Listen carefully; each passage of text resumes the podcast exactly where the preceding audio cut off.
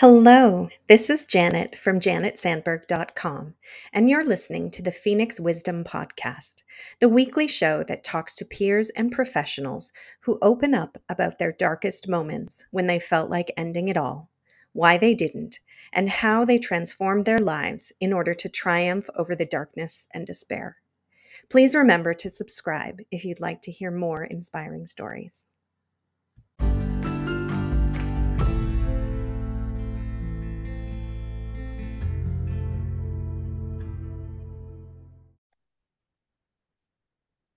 Hello and welcome to the Phoenix Wisdom Podcast. I am your host, Janet Sandberg, and I am here today with our guest, Jacqueline Goodwin. Um, did I say that right? I realized as I was saying it that not some people say Jacqueline and other most anybody I know says Jacqueline, so I hope I said it correctly. Um good. Well, let's um I'll let you tell our listeners a little bit about yourself? good evening. Uh, uh, well, I'm in Columbia, South Carolina, so it's about seven o'clock getting nighttime here where I'm at. Um, I am Pastor Jacqueline Goodwin. I am the founder of Healing the Vessel International Ministries. I am a mother of three young adult children, 30, 27, and 26. I am the grandmother of a granddaughter turning 10, matter of fact, in about three weeks, and um, a two year old grandson. Um, I'm an author and I am a coach. So I am about to launch my coaching business on December December the 30th this year. So I'm branching out to something new. Amazing. and um, I, I, just love people. Um, I work in the community. Um, I do um, minister counseling as well as marriage counseling. So, and I love to exercise. So I walk about five and a half miles every day. Oh, wow. Good for you. Yes, ma'am. Well done. I love the the work that you do and that you're continuing to expand and broaden um, the way that you reach out and and help people. And i think a lot of us that have have been through these times where you know we've we've needed help then when we get to the point where we're feeling like we're at a good place in our lives we want to give that back. And so many of us who have considered not being here anymore, you know, we end up in some sort of helping profession at the end of it. Um, oh. yeah. Yeah. Or or writing books or you know doing doing something as a way to um to help those because we understand we understand how how terrible life can be sometimes. Yes. We want to help those people who were going through it you know and that's you know i'm also a, a coach and a healer and that's what i always said like i it took me so long because i had to do so much of it on my own because i didn't know there were people out there who could help me. So now that's you know if i can help others go through their their healing journey faster and easier than i did then that's that's what i want to um do. Yeah. Quite but simply. So going back, I, I believe um well one of my um mottos is that I believe that what we go through is also to help others along Absolutely.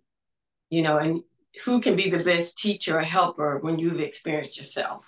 Yeah, exactly. Exactly. Although there was one point, you know, I've I've been through a lot in in my life and I'm like, okay, like I don't need to be an expert on absolutely every terrible thing that life can throw at you. Like a couple is good. Like, can we stop now? I you on that one, definitely. Yes. But let's get back to you. And can you share with us, you know, what was going on in your life when you were so low that you considered ending your life? Well, um, at this time, I had uh, just gone through a divorce. I had three smaller children at that time, and I was a single mom, mm-hmm. working, but my kids, they, especially my son, he liked to do a lot of extracurricular activities, and sometimes I had to tell him no, he couldn't do it because of the finances. Right. And I was just feeling, um, it was just one Saturday morning my kids had went to spend a night with my aunt and i was just in the house thinking okay they would probably be much better without me because they're just going through the struggle because of my struggle they're struggling.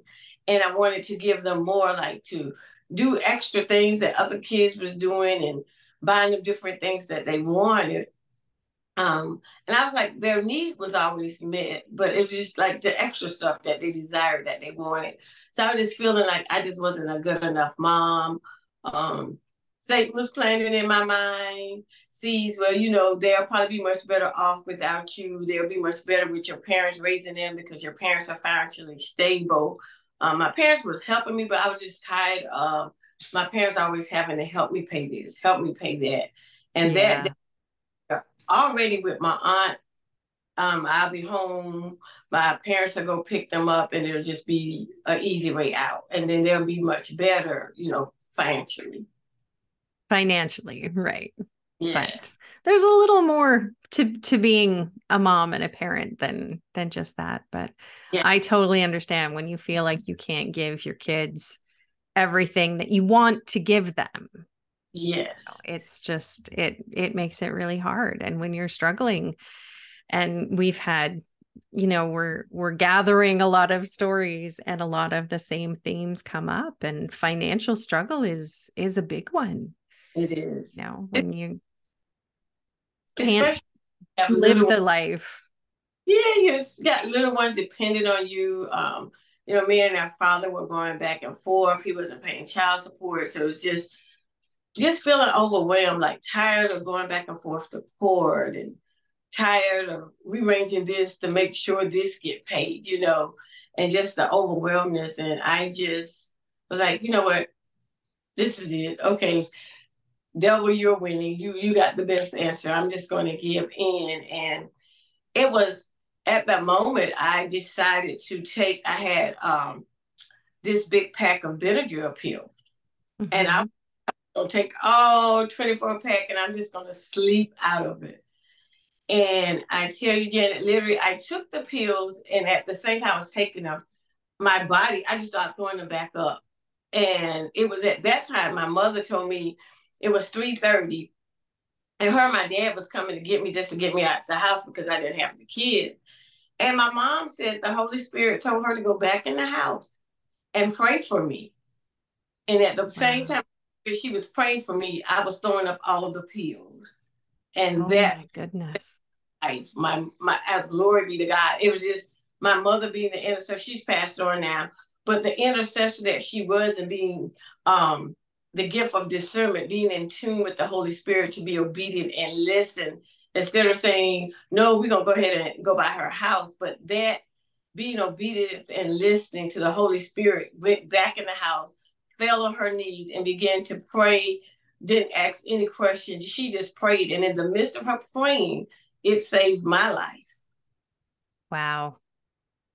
Wow. I just got goosebumps all over listening to that story. Yeah. So, and I, I truly thank God because had it not been for, well, the Bible says the prayer of the righteous availeth much, had it not been for my mother's prayers, I would have missed so much. I became the founder, as I said earlier, of Healing Events International Ministry. I've been able to went to um, South Africa, Johannesburg, South Africa, and was an international speaker for a women conference where through the Holy Spirit I impacted many lives. But none of that would have happened had my life had ended. Um, I've birthed 10 books none of those 10 books would have been birthed. Uh, I would have never seen my kids grow up, seeing my grandchildren grow up. You know, even uh, the midst of all that, um, branching out to be a coach. Mm-hmm. You know, being a pastor, just seeing my life, how it has impact. I became a, a drug court counselor. I've seen some of my clients then come back and see me in Walmart saying, you know, Miss Goodwin, I've changed my life. I've gotten off of drugs. They've gotten married. They got kids. But to go mm-hmm. back and look, that one decision could have changed my life, but it also would have been a domino effect to others' life. Absolutely. Yeah. I truly believe that we carry certain things for certain people. And when we don't fulfill our obligation or our destiny, it changed that domino effect. Yes, God does raise somebody else up to do it, but He also have us designed to just make an impact on a certain audience, or it may be just one person. Mm-hmm. And, and I, I just thank God that my mother prayed. I got, as I said earlier, I've seen my kids grow up. I've seen my granddaughter be on the honor roll. So I've witnessed to see my my grandson um, that have some challenges, but he is really just exceeding all the expectations that the the goals that has been set for him. So none of those things I would have not gotten to see had my life ended. You know, wouldn't have been went to Africa and ministered to some women, made some dynamic relationships, um, mm-hmm. met for women that were going through, but because of what I went through, like I said earlier, you know what we go through sometimes for others and sometimes for ourselves. But the things that I went through helped some of them. It was women over there that were being fed lies by the enemy to commit suicide, but for me to pour into them and let them see, but you're still here, you know, and this is how you're impacting your influence, your family, you're influencing your family, your friends, your audience. But we don't realize that, you know, when you're being overwhelmed, when you feel like the world is being dumped on you and there's no way out, that seems just to be the easy way. Let me just end it. Mm-hmm. Mm-hmm. Yeah, it does feel like that would be definitely not and and i think we all kind of know it's not really the best choice it just feels like it's the only choice yeah. to to change everything that's going on around us to change our lives you know we're just done with this life and can't really carry on. So after um you took the pills did you um did you seek medical care? Did you have you know therapists or were there any other ways sort of to once you sort of realize like i'm in a kind of a rock bottom place here um or did, did you just have your your family and your friends and the support like how how did you go from you know that bottom to where you are now like what what was the the transition like the transition for, for me was um, my faith. Um, I did not seek um, professional care, but I did seek like my friends. Um, I talked to them because some of them, my friends are counselors. Well, my okay. boss is my friend, but she's a counselor, and um, I, I just talked to them. But the majority, the most effective thing for me was my faith. I started getting in my Bible, reading what the Word of God says, and just expounding and growing into my word and my faith and my mom pointing to me you know um, really my church community mm-hmm. That was my source of foundation and and really just studying the word of god applying the word of god to my life and open up to my eyes to um, the facts that the, the scriptures i would write out scriptures and post them that where I was living at that time, I had scriptures all over on my in my mm-hmm. on my refrigerator. So just keep feeding myself the word of God and praying and, and talking to friends. Just being yeah. authentic, you know, being authentic with my friends about, you know, this is how I'm feeling. Mm-hmm. So, you know, I don't have a, a big inner circle, but I have a, a small inner circle of women of God that I, I connected with that now when I we we talk to each other. We are authentic. We are transparent. Yeah, that's so important to have that that foundation and that support from people people around us whether it's one person whether it's a professional that you're paying to support you or if it's just not just, but if it's, you know, family or friends or um, community, you know, we we all need to have other people around us for support to to guide us to bounce things off of just to vent to right? Yeah. keeping that all in is is what keeps us down which is as we've discussed on the podcast before the the terrible part about depression is that we don't want to burden people so we keep it all in which makes it worse which you know it just sort of keeps going and keeps going. And the other thing that helped me um i journal. I started that because when i got married i stopped i used to write all the time when i was in high school middle school then i got married and had all these different roles mother wife you know doing different things and i sort of stopped writing Mm-hmm. But um, my divorce actually was a new door, a new journey for me to get back into writing. So I wanted to mention that too. That was another key factor, me journaling and writing out my feelings. And exercising helped me a lot. When I just walk and meditate and clear my mind.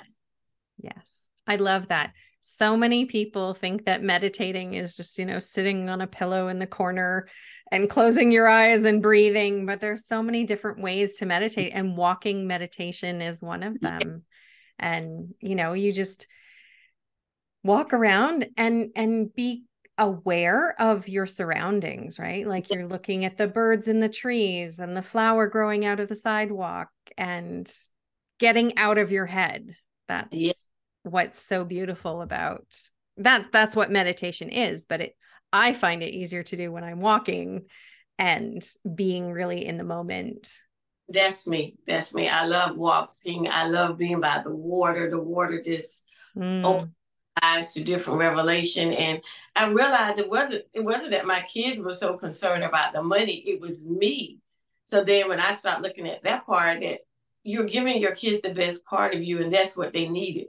Yeah. But I so looking at oh the material things they didn't have this like some of the other kids had but they, they didn't have never, the lululemons that the other kids had but they were clean they were never dirty their hair was exactly. you know and when i start looking at that stuff i was like wow it was never them and you know they just appreciated them and i opened up to them as they got older about you know my suicide my suicide thoughts they were like you know mom it wasn't the material things we just like being with you like going to the park and just hanging out or we um getting a four for four and I had three children, so I would share with one, and the other two would share a meal. But those things now, as they're adult, they say that's what made them. They appreciate those things, yeah. so they know. Okay, if we have to struggle, it's okay. We can right. overcome. And we see our mama is an overcomer. Yeah, yeah. As long as they have the love and the care, that's really all that matters. And that's it. Yeah. I also loved what you said about, you know, writing little scriptures down and sticking them all over the house. it was and whether it's it's scriptures or or any sort of inspiring little saying, motivational saying. I used to do that too. I'd write them on my mirrors and have the little post-it notes around. And I remember one time I had somebody in the house who was doing some work and he's like, Can I use your bathroom? And it was like, The kids' bathroom or my bathroom. And I'm like, Oh, we'll use mine because the kids is a mess. And then he was in there and I was like, Oh my gosh, there's inspirational quotes stuck all over the bathroom and written on the mirrors. and he's probably thinking I was a little bit uh not crazy, but I hope that he was also inspired while he was in there. Yeah, I was about to say that maybe it just inspired him as well to see because you just never know what people are going through. People can be smiling but hurting on the inside. Yeah. And other thing that I realized with um suicide, people look at you when you're smiling and you're dressed and you're smelling good, looking good, but all behind that you can be hurting. You can have on the makeup and still be hurting. So mm-hmm. I, I, I've learned to check in with people and just you know how you really feel and let's be transparent you know? And that is one thing that's also has helped me just being transparent being real with me. Yeah.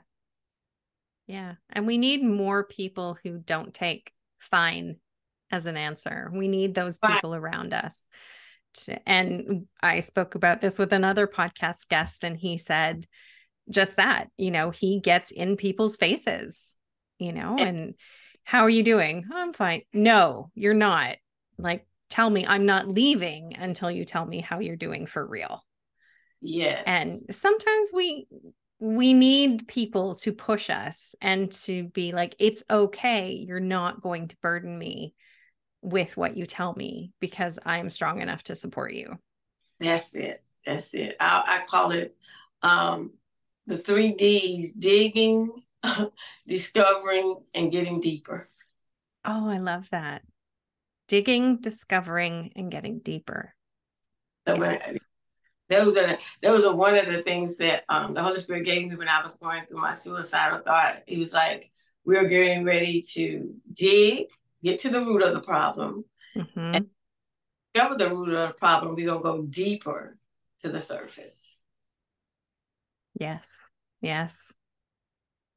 And then once we figure out what that what that root cause is, then we can we can heal it and fix it. Yeah. And sometimes it doesn't go away all you know a hundred percent but we at least get to a point where we can manage it and it doesn't interfere so much with our right. day-to-day lives and and our families and friends and jobs and all right. the things that are important it's a it's a process i tell people a healing journey is a process it's just like um, one of the things that I'm going to do with my coaching program that the um, Holy Spirit showed me is having people do like when people do a vision board, we're gonna do a healing board. Like, what mm. are your mm. how do you see yourself heal?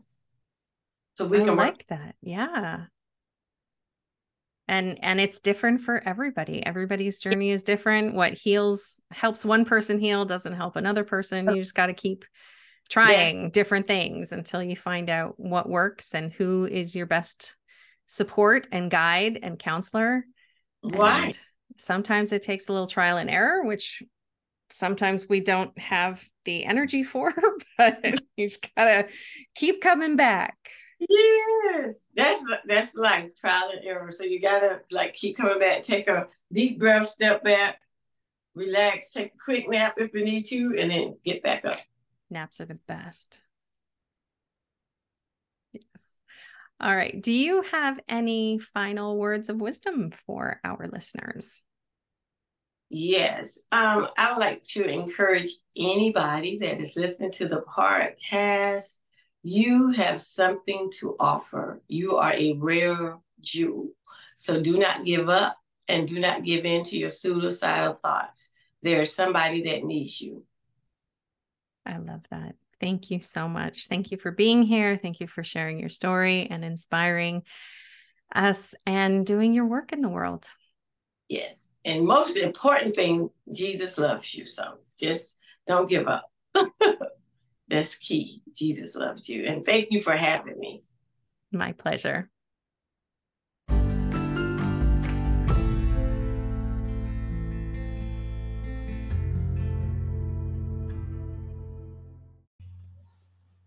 Thank you for listening.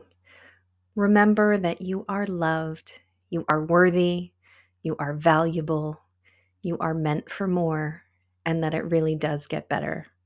If you are in crisis, there are numbers that you can call or text to get the help that you need. That information for Canada and the US is in the description below each episode. If you are in immediate crisis, please call 911. We love you, and I hope you'll listen again.